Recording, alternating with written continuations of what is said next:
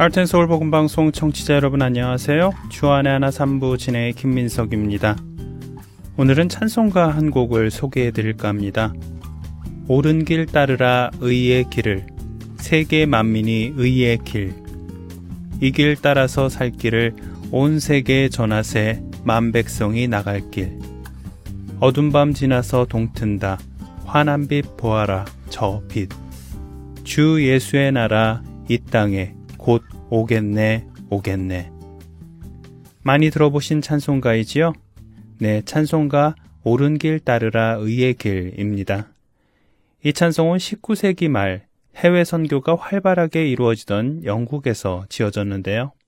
당시 사람들에게 선교사의 찬송가라고 불려질 만큼 예수 그리스도의 복음이 온 땅에 전해지길 소망하는 사람들에게 용기가 되는 찬송이었으며 위로가 되는 찬송이었습니다. 이 찬송을 작사, 작곡한 사람은 헨리 어니스트 니콜이라는 사람이었습니다. 그는 1862년 영국 요크쇼의 헐에서 태어났지요.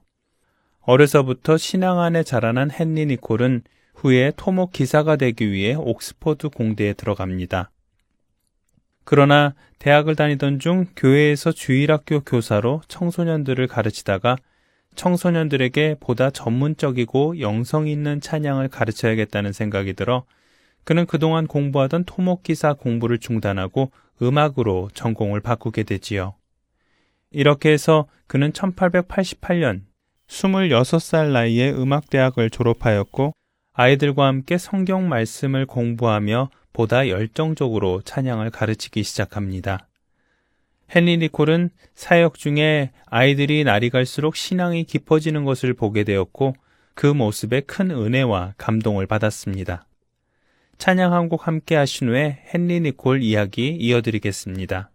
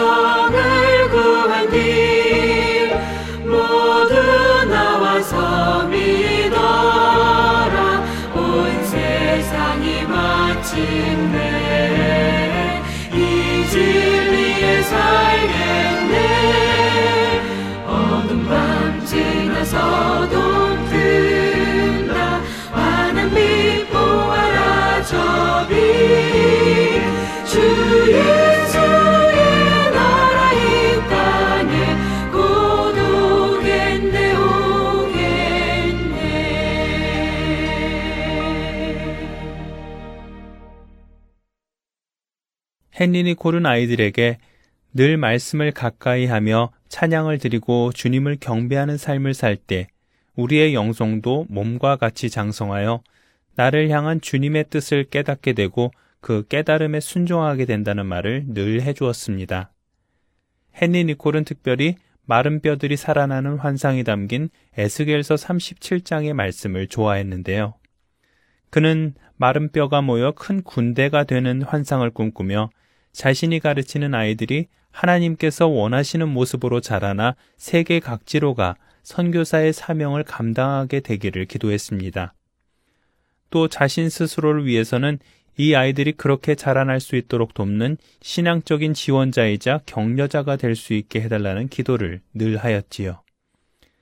그리고 그의 이런 기도에 하나님께서는 응답해 주십니다. 니콜은 후에 선교단을 지원하는 사역을 맡게 되었고 그로 인해 그가 가르치던 아이들 가운데 많은 아이들이 자라 선교사가 되지요. 그가 어릴 적부터 가르쳐 선교사가 된 자들에게 헨리는 아무리 어렵고 험한 난관이 있더라도 하나님께서 함께 하심을 잊지 말고 땅끝까지 복음을 전하라는 격려의 말을 꼭 해주었습니다. 그와 함께 이렇게 선교를 감당하고자 하는 이들에게 용기를 주기 위해 여러 편의 곡을 쓰지요. 이렇게 시작된 그의 활동은 평생 동안 찬송가 130여 편을 작곡하였을 뿐만 아니라 14권의 찬송집을 편찬하게 됩니다. 오늘 여러분께 소개해드리는 찬송가 옳은 길 따르라 의의 길을 작사 작곡하게 된 데에는 이러한 사연이 있습니다. 헨리 니콜이 어느 청년 선교단을 지원하던 때입니다. 이 선교단은 아시아 오지로 선교를 떠나려고 준비하고 있었는데 선교지에 대한 별 정보도 없었을 뿐만 아니라 현지어를 능통하게 할 줄 아는 사람이 없어 많은 고민을 하고 있었지요. 그런 그들에게 헨리는 이 선교가 하나님께서 하시는 이름을 확신시켜주며 걱정하지 말라는 위로의 말을 전해주었습니다. 그러나 그의 그런 위로의 말이 그들에게 도움이 된 것 같지는 않았습니다. 헨리와 청년 선교사들이 함께 손을 잡고 기도할 때 몇몇 청년들이 낯선 오지에서 있을 위험 때문에 걱정의 눈물을 흘렸기 때문입니다. 그의 위로와 권면의 말이 그들을 위로해주고 용기를 주지 못했던 것입니다. 모임을 마친 후 집으로 돌아오며 헨리는 한참 동안 고민합니다. 조금 전 기도하는 동안 불안의 눈물을 흘리는 청년들의 얼굴이 눈앞에서 떠나질 않았죠. 헨리는 집에 오자마자 바닥에 무릎을 꿇었습니다. 그리고 그들을 위해 간절히 기도하기 시작합니다. 선교지에서 닥칠 모든 상황들에 대해 힘들어하거나 두려워하지 말고 그들의 능력과 힘으로가 아닌 하나님께서 일하실 것을 기대하며 순종하는 마음으로 선교를 할 수 있게 해달라고 성령님께서 그들의 마음 가운데 계셔서 인도해 달라고 간절히 기도했습니다.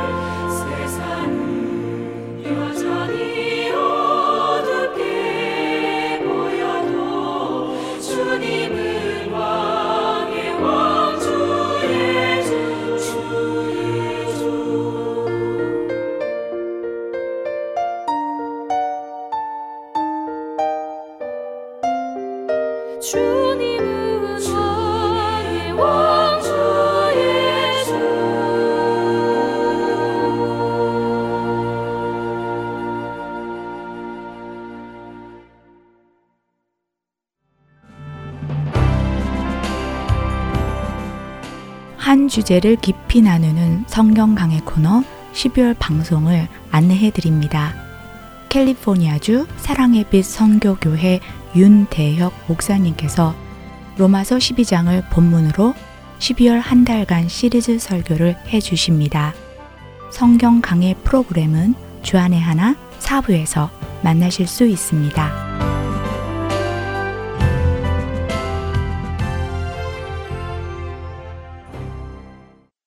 계속해서 청지기의 삶 시즌 2 이어드리겠습니다.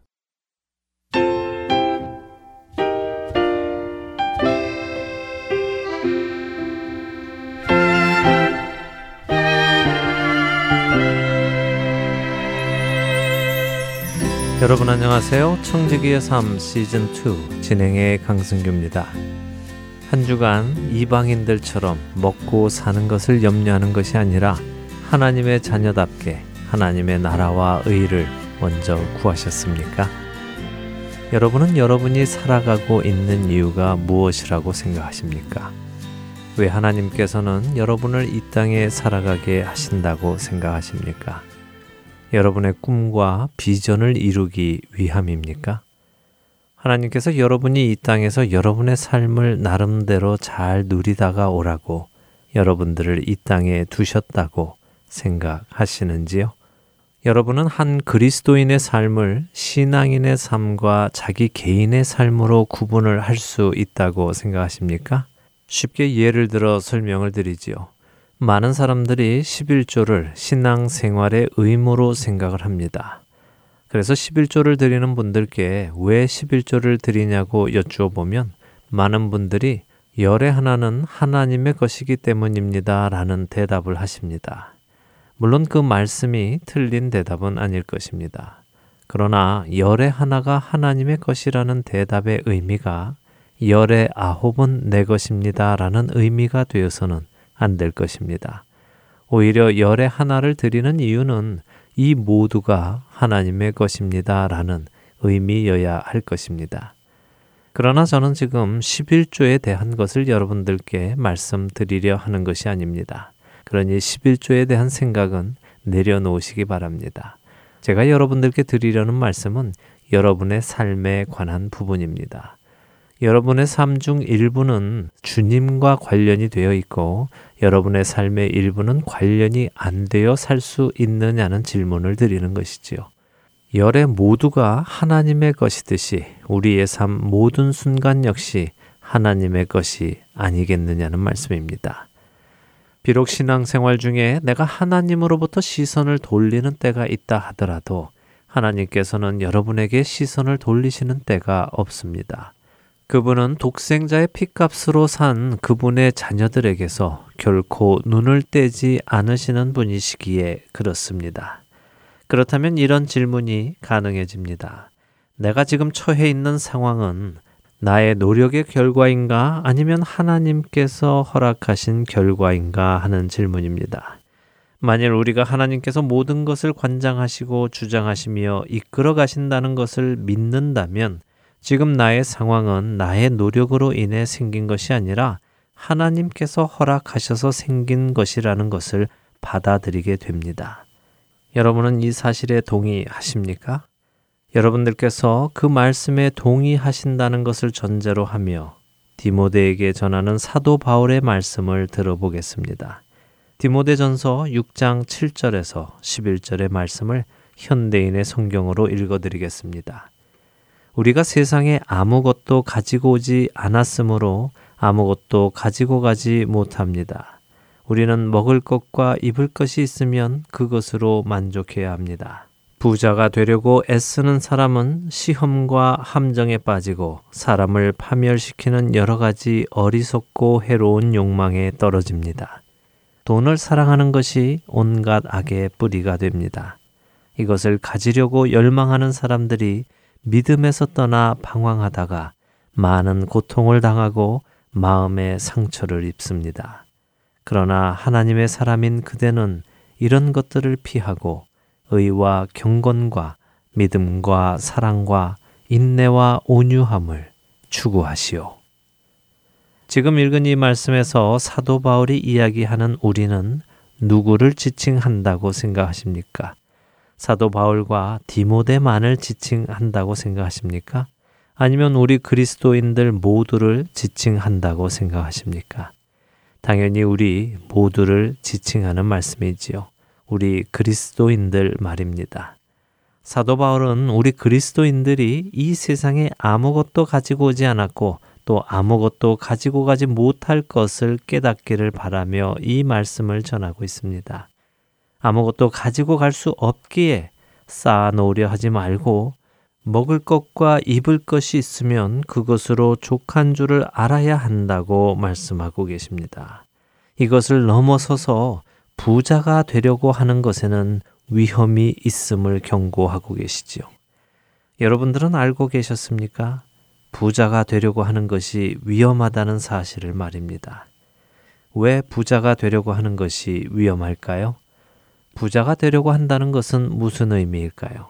저는 시작에 여러분들께 여러분의 삶이 자기 혼자만의 개인적인 삶과 하나님과 교제하는 신앙적인 삶으로 구분이 가능하겠느냐는 질문을 드렸습니다. 그리고 그 대답은 가능하지 않다는 것이었지요. 비록 우리가 그분을 떠난다 하더라도 그분은 독생자의 핏값을 주고 산 우리를 떠나지 않으시기 때문에 말입니다. 다시 이 질문을 여러분께 드립니다. 왜 부자가 되려고 하는 것이 위험하겠습니까? 그렇습니다. 사도 바울이 말씀하시는 부자가 되려는 것의 의미는 하나님의 허락이 아닌 나의 계획과 나의 생각으로 되려는 것을 뜻하는 것입니다. 하나님은 허락치 아니하시는데 내가 부자가 되려고 노력하는 사람에 대한 말씀이지요. 그런 사람은 위험에 빠진다고 하십니다. 왜요? 하나님의 허락 없이 스스로 부하려 하는 자는 시험과 함정에 빠지고 사람을 파멸시키는 여러 가지 어리석고 해로운 욕망에 빠지게 되기 때문이라고 하십니다. 하나님께서 허락하시지 않는데 내가 부하려고 하는 것은 곧 돈을 사랑한다는 표현이기도 합니다. 그렇기에 사도 바울은 돈을 사랑하는 것이 온갖 악의 뿌리가 된다고 말씀하시지요. 바로 이 돈을 가지려고 열망했던 사람들이 믿음에서 떠나 방황하다가 많은 고통을 받고 마음의 상처를 받는 것을 사도 바울은 보았다고 말씀하고 계십니다. 말씀드린 대로 이 말씀은 디모데 개인에게만 보내는 말씀이 아니라 우리 그리스도인 모두에게 하시는 말씀입니다. 여러분들이 성경의 하나님의 말씀이 바로 나에게 하시는 말씀이라는 것을 믿으신다면 말입니다. 사도 바울은 그렇기에 우리가 어떻게 해야 한다고 하십니까? 하나님의 사람들은 이런 돈을 사랑하는 것, 부자가 되려는 것을 피하고 의와 경건과 믿음과 사랑과 인내와 온유함을 추구해야 한다고 밝히 말씀하십니다. 이것이 성경이 여러분과 제게 하시는 말씀입니다. 때때로 나는 주님의 일을 하기 위해 부자가 되려 합니다. 라고 하시는 분들을 뵙니다. 저 역시 그랬었습니다. 주님의 일을 하기 위해 부자가 되고 싶었습니다. 그 생각이 나쁜 생각은 아닙니다. 하지만 귀여운 어린 자녀의 생각과 같은 생각일 뿐입니다. 왜냐하면 내가 부자가 되고 되지 않고는 내가 결정하는 것이 아니라 하나님께서 결정하시는 것이기 때문입니다.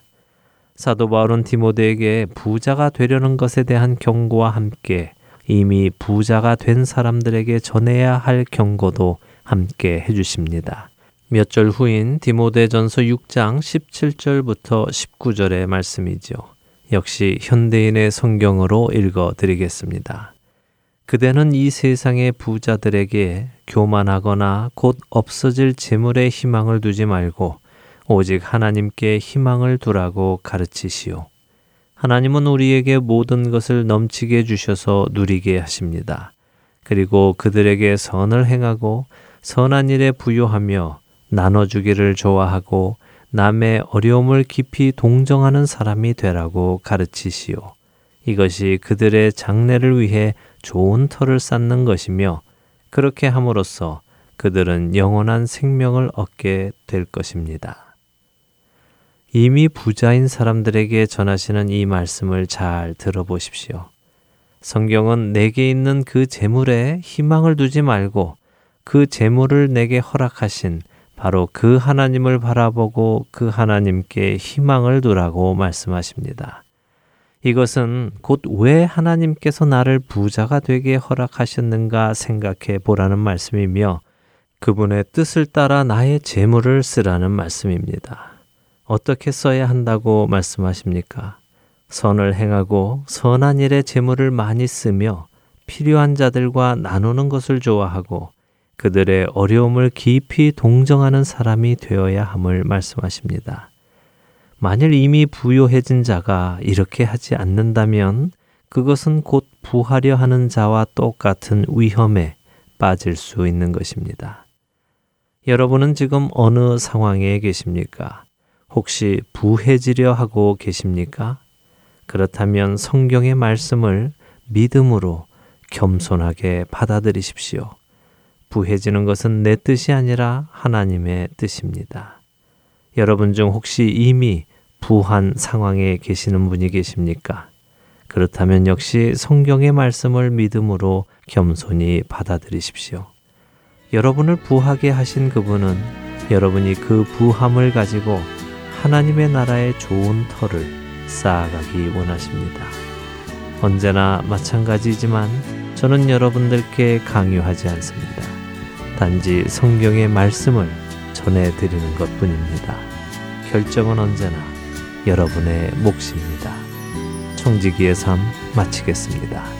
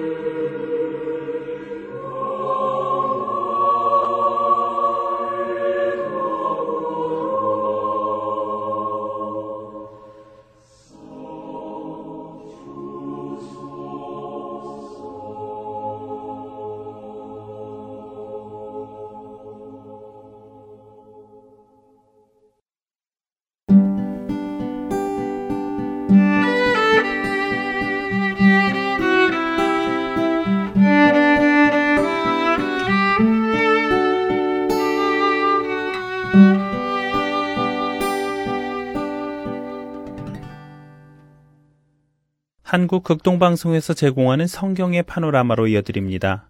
오늘은 에스라와 수르바벨에 대해 나누어 주십니다.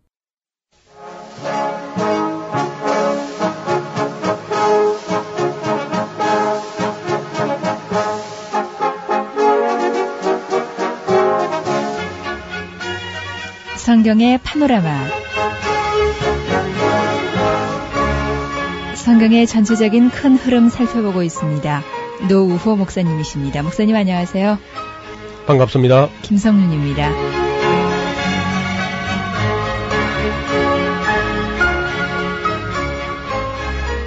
페르시아의 왕 다리우스, 이 다리오 왕에 대해서 지난 시간 살펴봤습니다. 예. 그리고 다리오 왕 다음에는 아하수에로 왕, 그 다음에 아닥사수다 왕, 그래 쭉 이어져서 다리우스 3세까지 이제 페르사 역사는 이어지다가 다리우스 3세 때에 헬라, 마게도냐의 알렉산드가 일어나서 이제 페르사 역사는 끝이 나게 되죠. 네. 근데 우리 조금 더 이제 다시 되돌아가서 바사왕 고레스 그 원년에 고레스 칙령에 의해 가지고 이스라엘 백성이 돌아왔는데 돌아와서 어떻게 지냈는가 하는 걸 조금 살펴볼 필요가 있습니다.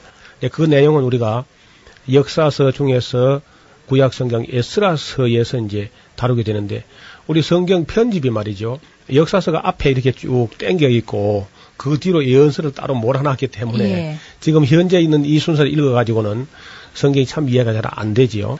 연대기적으로 이제 이 다 재구성을 해서 읽게 되면은 그 진리가 역사적 사실이라는 것 때문에 우리의 믿음을 더 확고하게 하는 거죠. 막연하게 무슨 그, 그 바람 타고 구름 잡는 네. 그런 얘기가 아니고 역사적으로 실제 했던 일들이 신학적으로 혹은 신앙적으로 재구성이 되니까 예. 아주 확신을 가지게 되고 의심의 여지가 없지요. 역사적 사실을 가지고 이야기하니까. 네. 그리고 또 그 역사 그 자체가 어떤 메시지를 담고 있고 어떤 교훈을 담고 있다는 사실을 성경을 통해서 우리가 보게 되는 거죠. 우리가 이제 하나님을 모를 때는 신앙을 갖지 않았을 때는 역사는 그저 어떤 영웅들에 의해 가지고 전개되는 것이다. 이렇게 보지만은 신앙적인 역사관, 기독교적 세계관 역사관으로 볼 때는 글쎄 그 영웅 뒤에 하나님이 그 역사를 연출하고 계시고 섭리하고 계신다는 사실을 알게 되는 거죠. 그래서 그리스도인들의 이 역사관은 세상 사람들이 갖는 역사관과는 사뭇 다른 데가 있습니다.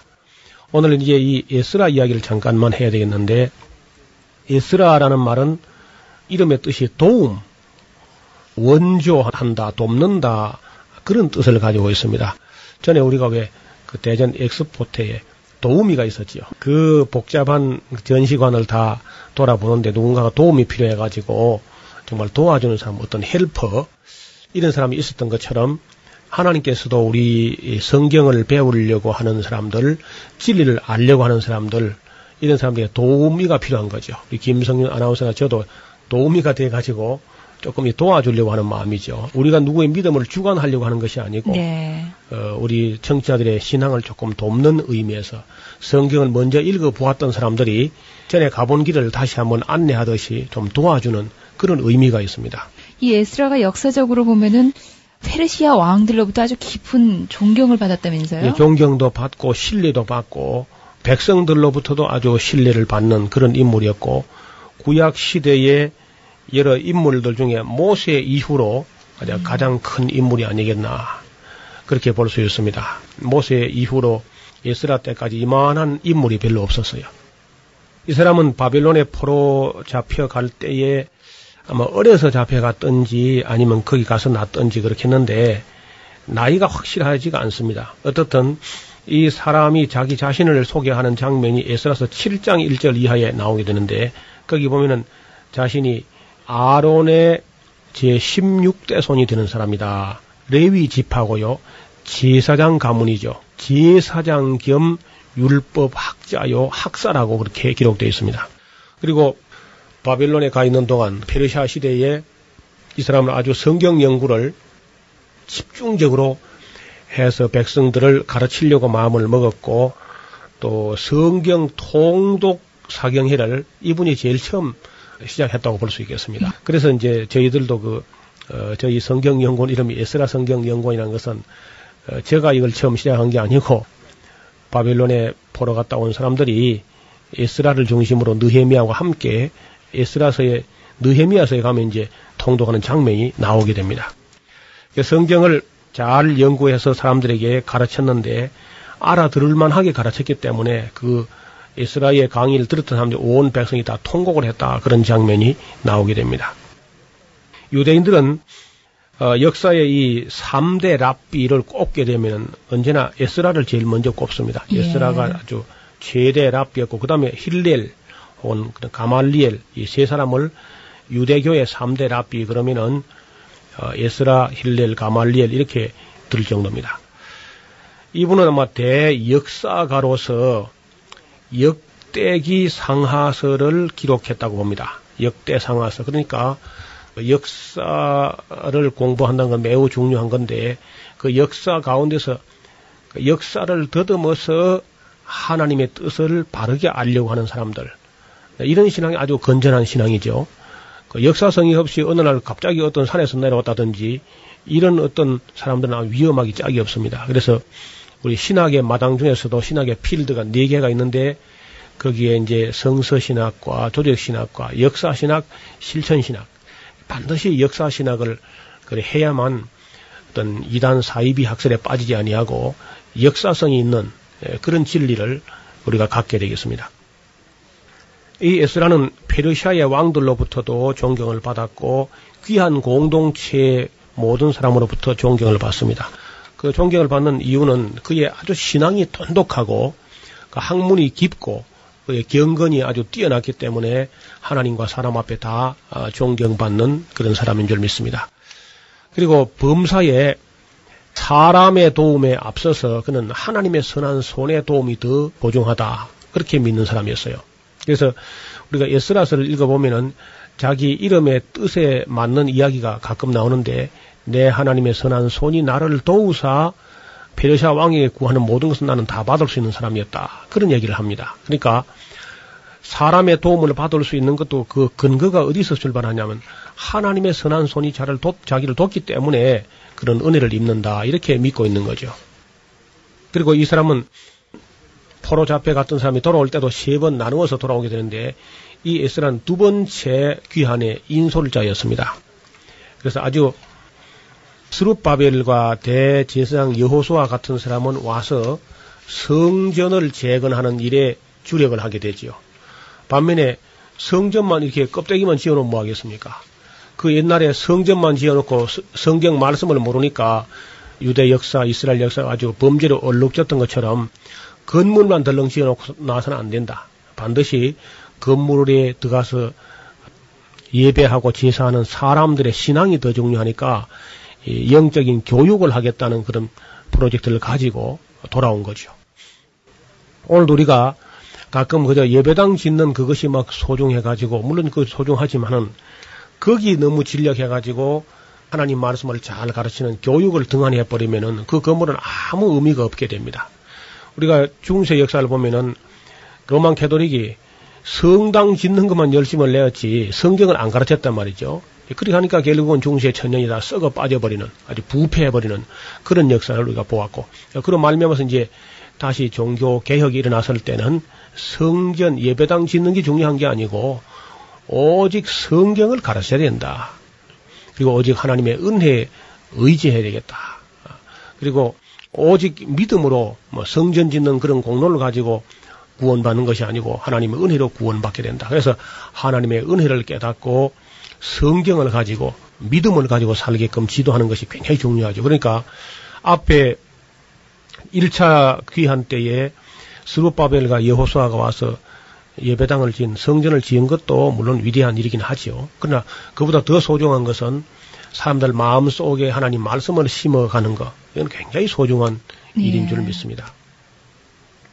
그리고 이제 이 에스라는 느헤미야와 함께 개혁 운동의 아주 위대한 지도자로 어, 기록되었고 또 어떤 그 바벨론 포로 이후에 AD 135년까지 예, 그렇게 해서 한, 한 600년 역사의 유대교 역사를 담는다고 하면은 그 유대교라고 하는 유대교의 기초를 놓은 사람이 또 역시 에스라 느헤미야였다 이렇게 볼 수가 있습니다.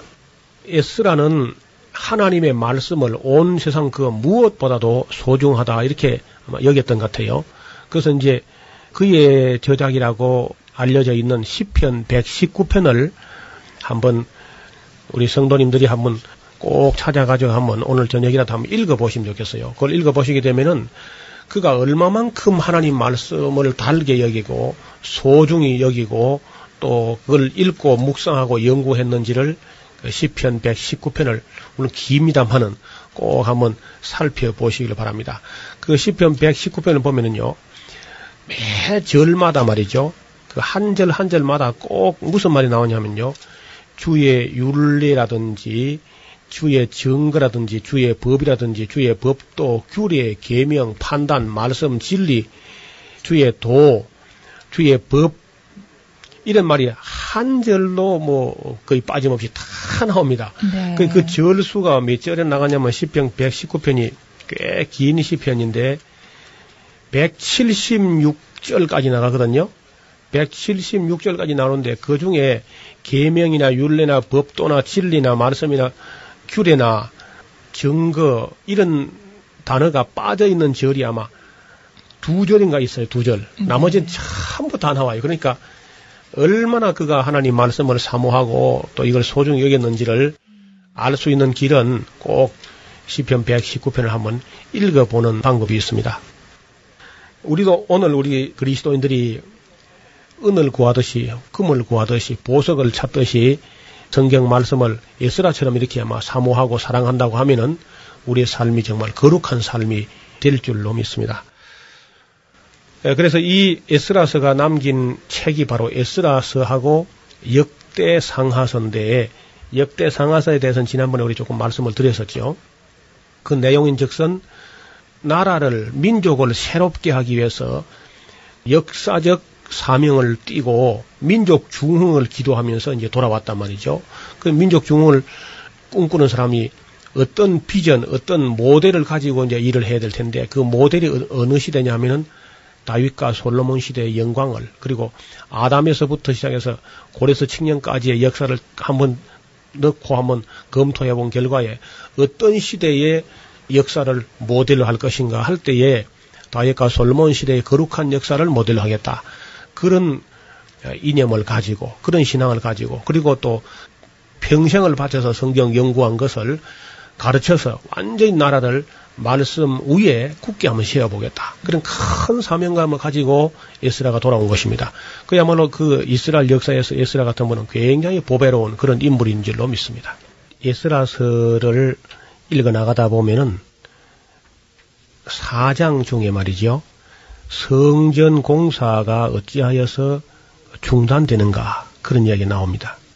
그것은 바로 방백 르훔과 서기관 심세가 아마리아 지방의 이제 총독과 서기관이었는데 이 사람들이 예루살렘에 와가지고 우리도 같이 그 성전이라 동참을 하자 이렇게 제안을 했는데 그 사마리아 사람들이 성전 짓는데 동참할 이유가 전혀 없다. 우리는 우리끼리 지을 것이다. 이렇게 하니까 이제 이 사마리아 사람들, 특별히 그 방백 르훔과 서기관 심세가 오레스 왕, 페르시아 왕에게다가 그때 요 왕 이름들은 조금 이 애매하게 돼 있는데요. 그 왕실의 의원들에게 의사들에게 그냥 다시 말하면 국회의원 같은 그런 사람들에게 공문을 보내 가지고 이 사람들이 지금 성을 수축하고 성전을 짓고 해 가지고 폐역한 성이 자기들이 그 요새를 구축하노 하면은 당신들 말 안 듣고 애매일 것이다. 역사를 보면 이 성은 언제든지 그저 반역을 일삼는 그런 성이다. 그러면서 아주 투서를 넣어가지고 이상한 고발 내지는 뭐 요즘 같은 뭐 집단 민원처럼 그런 고발장이 들어가서 이게 그만 공사가 중단돼요. 그래서 이것이 이제 536년에 그들이 돌아와 가지고 2년 있다가 534년 정도에 아마 그게 중단됐겠죠.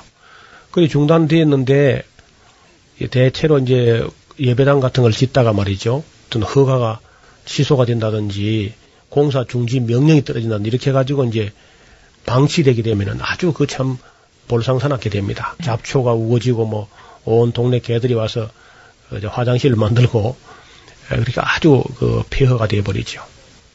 지금도 가끔 어디 가다 보면 건물 짓다가 중단된 데 가끔 보이잖아요. 아주 참 보기가, 그 보기가. 흉하죠. 예.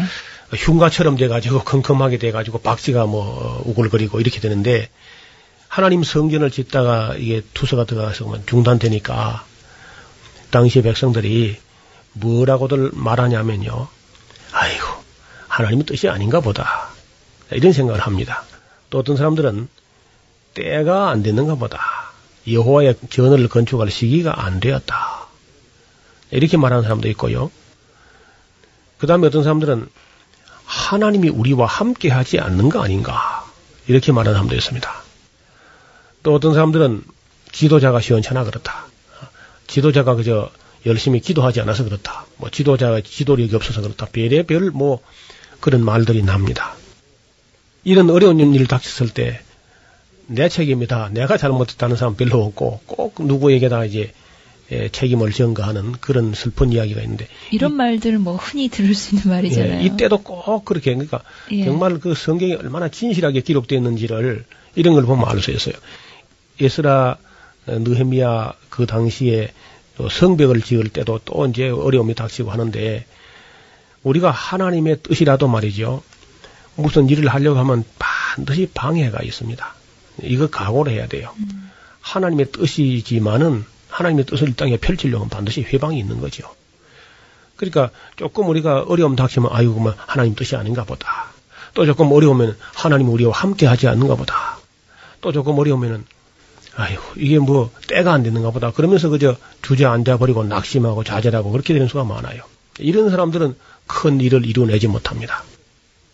그리고 어떤 사람들은 지도자가 시원찮아 그렇다. 이렇게 이제 지도자의 그저 건물을 들춰내기도 하고 그저 원망하고 이런데 이런 말들은 다 그저 옳지 않은 말이 많아요. 그리고 이제 그뿐만 아니라 피난 보따리처럼 그저 포로가 된 사람들이 돌아와서 사실 성전을 짓는다는 거는 쉽지 않거든요. 지금 우리가 제법 잘 살다가도 큰 건물 하나 그 건축하려고 하면 여러 가지 힘이 드는데 그 포로 갔다가 그 먼 길 온 사람들이 뭐 제법 가져왔다 손 쳐도 성전 하나 짓는 건 쉬운 일이 아니거든요. 그래 이제 그 공사가 딱 중단되니까 사람들이 어떤 현상이 벌어지냐면은 자기 집 짓는 데 이제 바쁜 거예요. 이제부터는. 네. 그죠. 어차피 그저 하나님 성전 못 짓게 됐으니까 내 집이나 그냥 열심히 짓자. 그리고 자기 집에 그냥 부지런히 그저 어, 나무 하나 생, 반도당이 생겨 있으면 자기 집을 가져가고 돌 하나 반도당 있으면 자기 집에 가져가고 그 열심히 그저 자기 집 짓는 데 바쁜 거예요. 하나님의 집은 뭐 황무하게 되어 있는데도 이러한 때에 이제 나타난 선지자가 학계 선지자입니다. 그러니까 청취자 여러분들께서는 에스라서 4장 끝에 보면 23절에 한번 읽어 보실랍니까? 에스라서 4장 23절, 24절까지 한번 읽어 보십시오. 아닥사스다 왕의 조서 초본이 르훔과 서기관 심세와 그 동료 앞에서 낭독됨에 저희가 예루살렘으로 급히 가서 유다 사람들을 보고 권력으로 억제하여 그 역사를 그치게 하니 이에 예루살렘에서 하나님의 전 역사가 그쳐서 바사왕 다리오 제2년까지 이르니라. 그렇습니다. 이렇게 해서 그만 공사가 중단돼 가지고 약 16년간이나 중단된 채로 다리오 왕 2년 지난 시간에 우리가 다리우스 히스타페스 왕 이야기 했잖아요. 그렇죠. 그 예. 즉위 2년까지 그저 공사가 중단된 채로 있는 겁니다. 아. 16년간이나 방치해 보십시오. 완전히 황무지가 되고 그야말로 정말 참 흉한 모습으로 남아 있었겠죠. 그런 것을 보다가 보다가 이제 못해 가지고 하나님의 사람 학개가 나타나는데 그러니까 에스라서 4장 끝에다가 학개 선지자 혹은 둘이 나란히 있어도 좋겠어요. 스가랴 선지자, 이 두 선지자가 나타납니다. 학계 선지자, 그러니까 학계서가 쫙 뒤에 있잖아요.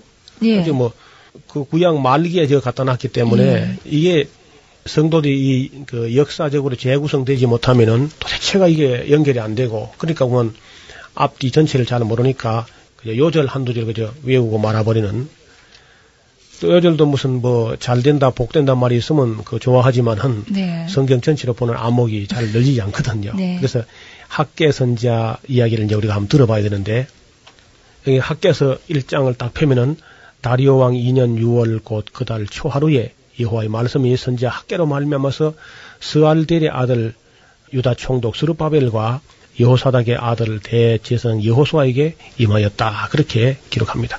그래서 그 학계 선제 외치는 내용은 이렇습니다. 이 백성이 이 백성이 말하기를 여호와의 전을 건축할 시기가 이르지 아니하였다. 그 따위 소리 하고 있다고. 음. 뭐가 시기가 안 되기는 안 됐냐고 말이야. 막 크게 호통을 칩니다. 그 학계 선제는 아마 모르긴 해도 연세가 한 90살, 100살 좀 됐을 거예요. 젊은 날에 어릴 때 그저 포로대에 갔는데 다시 말하면 그 옛날 솔로몬 성전의 영광을 보신 어른이죠. 예. 그러면서 아마 수염이 허옇고 안광이 아주 눈이 버쩍버쩍 하는 분이 화가 나시면 그저 수염이 팍 떠일 만큼 그 정도로 백성들을 꾸짖고요. 예, 어, 그뭐 총독이고 뭐 제사장이 할것 없이 예. 아주 크게 그저 노여워하시면서 백성들이 하는 소위를 한번 살펴보라고 너희들이 음. 여호와의 전이 황무지가 되어 있는데 너희가 지금 그 판백한 집에 거하는 것이 가하냐? 그래도 괜찮으냐? 양심에 찔리는 것이 없느냐고 막 책망합니다. 너희가 그런 식으로 했기 때문에 너희 소위를 한번 살펴보라고 그런 식으로 했기 때문에 많이 뿌릴지라도 수입이 적을 것이고 먹어도 배부르지 못하고 마실지라도 흡족하지 못하고 입어도 따뜻하지 못하고 일꾼이 싹쓸 받아도 구멍 뚫어진 전대에 넣는 것이 되는 것이다. 왜 그러냐? 여호와의 집이 황무해 있는데 너희는 각기 자기 집에 빨았어. 너무너무 자기만 생각하고 자기 집 짓는데 급급하니까 바로 너희의 연고로 하늘이 이슬을 거쳤고 땅은 그 산물을 거쳤고 내가 한재와 풍재를 부르고 산의 곡물에 새 포도주의 기름에 땅의 모든 소산에 사람에게 육축에게 손을 하는 모든 일에 내가 재앙을 내려서 안 되게 만들어 놨다 하나님께서 이렇게 아주 책망을 하게 됩니다. 근데 뭐 사실 하나님 성전이 그저 방치되어 있는데 짓다가 자기들 집을 지으면서도 양심이 좀 늘 꺼리꺼리하죠. 어, 그러다가 이제 그렇죠. 그 예언자가 와서 그냥 호되게 책만 하니까 뭐 언제 반발할 겨를도 없이 그냥 너무 위험 있게 책망하니까 총독부터 온 그저 백성들까지 전체적으로 아주 큰 감동을 받고 찔림을 받아가지고 회개하고 우리가 정말 열심히 해서라도 이제라도 하나님 성전을 지어야 되겠다 하고 이제 열심히 짓습니다. 그 지으니까 말이죠. 그 해방이 계속 될 줄 알았는데 하려고 하니까 아무 해방도 없었어요. 아. 그리고 또 누가 이제 투서를 했는데 그때 다리우스 왕이 이제 투서가 올라온 걸 받아보고 이 사람들이 정말 이게 이 성을 완성해가지고 반영을 할 것인가 어찌는 모르겠다. 그러다가 어떻든 그 정말 그 허가가 났던 것인지 한번 서류를 한번 조사해보라고 하고 서류를 조사해 보니까 메대 나라의 엑바타나 앙메다 어떤 궁전에서 서적 곳간에서 고레스 왕이 정식으로 건축을 허가한 허가서 원본이 나와버린 거예요. 그래서 다리우스 왕이 무슨 소리 어떤 사람이 그걸 희망했냐고 만약에 다시 그 하나님 성전 짓는 걸 희망한 사람이 있으면 그 몸을 칼로 쪼개가지고 그 집은 그럼토로 만들어버리라고 막 호되게 책망하면서 아무도 희망하지 못하도록 그리고 필요한 모든 것을 도와주고 강서편에 있는 사람들은 세금을 내가지고 아예 이 나라를 본국으로 가져오지 말고 거기 성전 진리에 다 보태서라고. 어, 예. 그렇게 해가지고 아주 뭐 일사천리로 일이 음. 이루어집니다. 그러니까 우리가 이런 걸 보면서 그래요. 우리가 뭐든지 하기 싫어하면요. 하지 않도록, 하지 못하도록 마귀가 잘 도와줍니다. 반대로 하려고 하면은 하나님의 뜻이 확실할 때 이걸 하려고 하면은 회방이 있어도 그 회방도 문제가 안 되는 거라요. 네. 마침내 하나님께서 도와주셔가지고 아무 어려움 없이 그저 짓습니다. 그때 뭐 지도자가 시원찮아 그러느니 했던 그런 사람들 말도 다 쓸데없는 소리고 하나님 뜻이 아닌가 보다 그것도 다 뜻이 아니면 고래서 칭령이 납니까? 그 다음에 때가 안 됐다. 때가 벌써 늦었지요. 그리고 하나님이 우리와 함께 하지 않는가 보다 그러는데 학계서를 보면요. 이렇게 말합니다.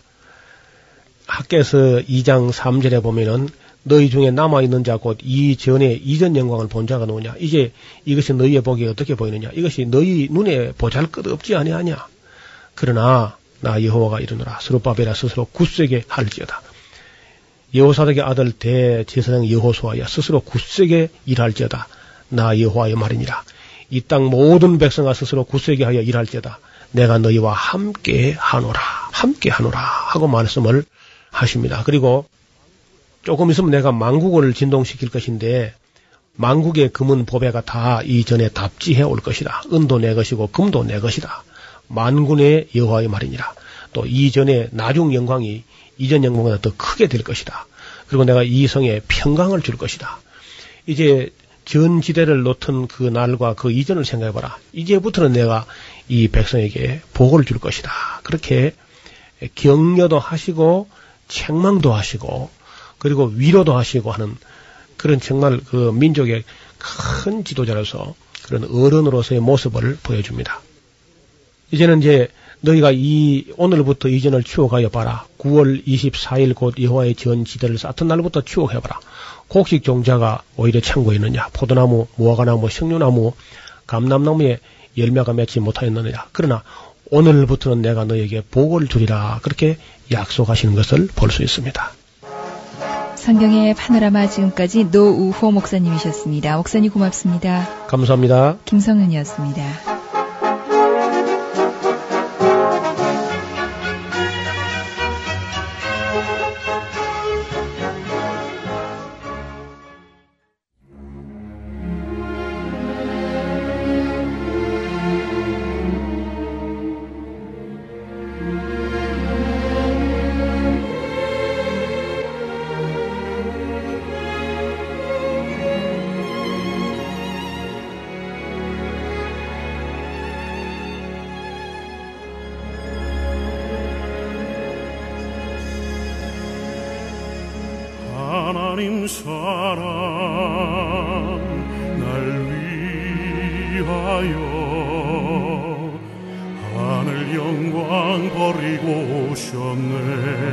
저 높은 별 넘어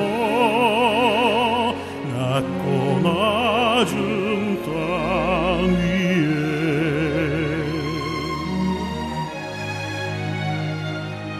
갈보리 언덕 십자가 지시고 물과 피를 흘려 죽으신 주 나에게 생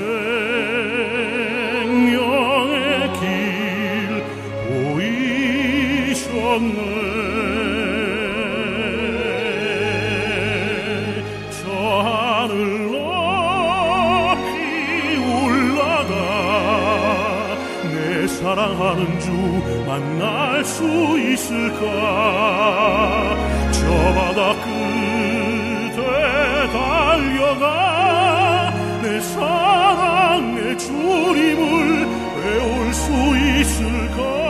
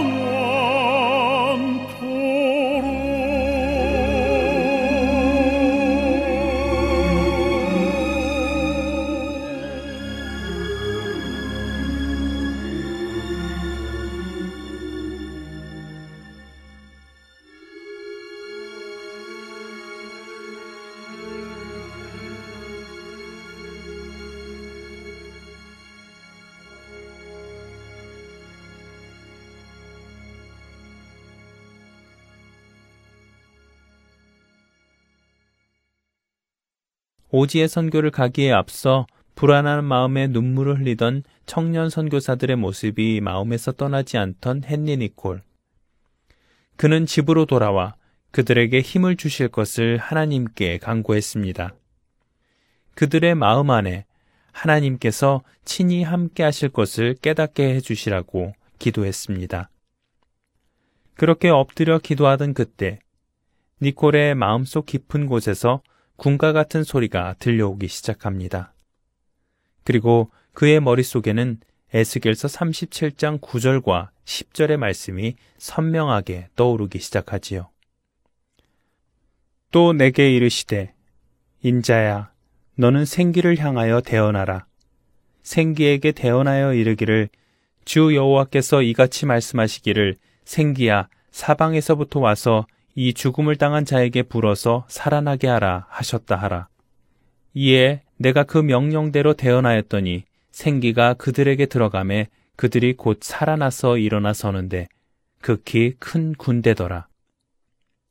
마음속에서 들리는 군가 소리와 함께 하나님의 말씀에 순종하여 하나님의 말씀을 선포하는 에스겔 앞에 마른 뼈들이 생기를 얻어 큰 군대를 이루는 모습이 그의 머릿속에 환상처럼 그려지는 가운데 니콜은 바닥에 엎드린 채 순식간에 찬송가 한 곡을 오선지에 적습니다.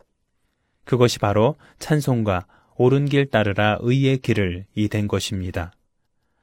옳은 길 따르라 의의 길을 세계 만민이 의의 길, 이 길 따라서 살 길을 온 세계에 전하세 만 백성이 나갈 길. 어둠 밤 지나서 동튼다. 환한 빛 보아라 저 빛. 주 예수의 나라 이 땅에 곧 오겠네 오겠네. 어둠과 거짓이 가득한 이 세상에 우리 주 예수 그리스도의 환한 빛이 임하고 이제 곧 하나님의 나라가 눈앞에 펼쳐질 것임을 힘차게 선포하는 듯 합니다. 이 곡이 쓰여진 이후 이 찬송은 영국의 많은 선교사들에게 선교에 대한 담대함을 심어 주었고 또 큰 위로가 되는 찬송이 되었습니다. 그리스도인의 걸음은 하나님의 뜻 안에서 내딛는 것이며 그렇게 내딛는 걸음은 주님이 함께 하십니다. 그렇기에 우리는 어느 상황 속에서도 두려워하지 않을 수 있습니다. 환경을 보지 않고 그 환경을 지배하시는 참 빛이신 주님을 바라보며 그 걸음을 걸어가는 우리 모두가 되기를 바랍니다. 구성과 진행의 김민석이었습니다. 여러분, 안녕히 계세요.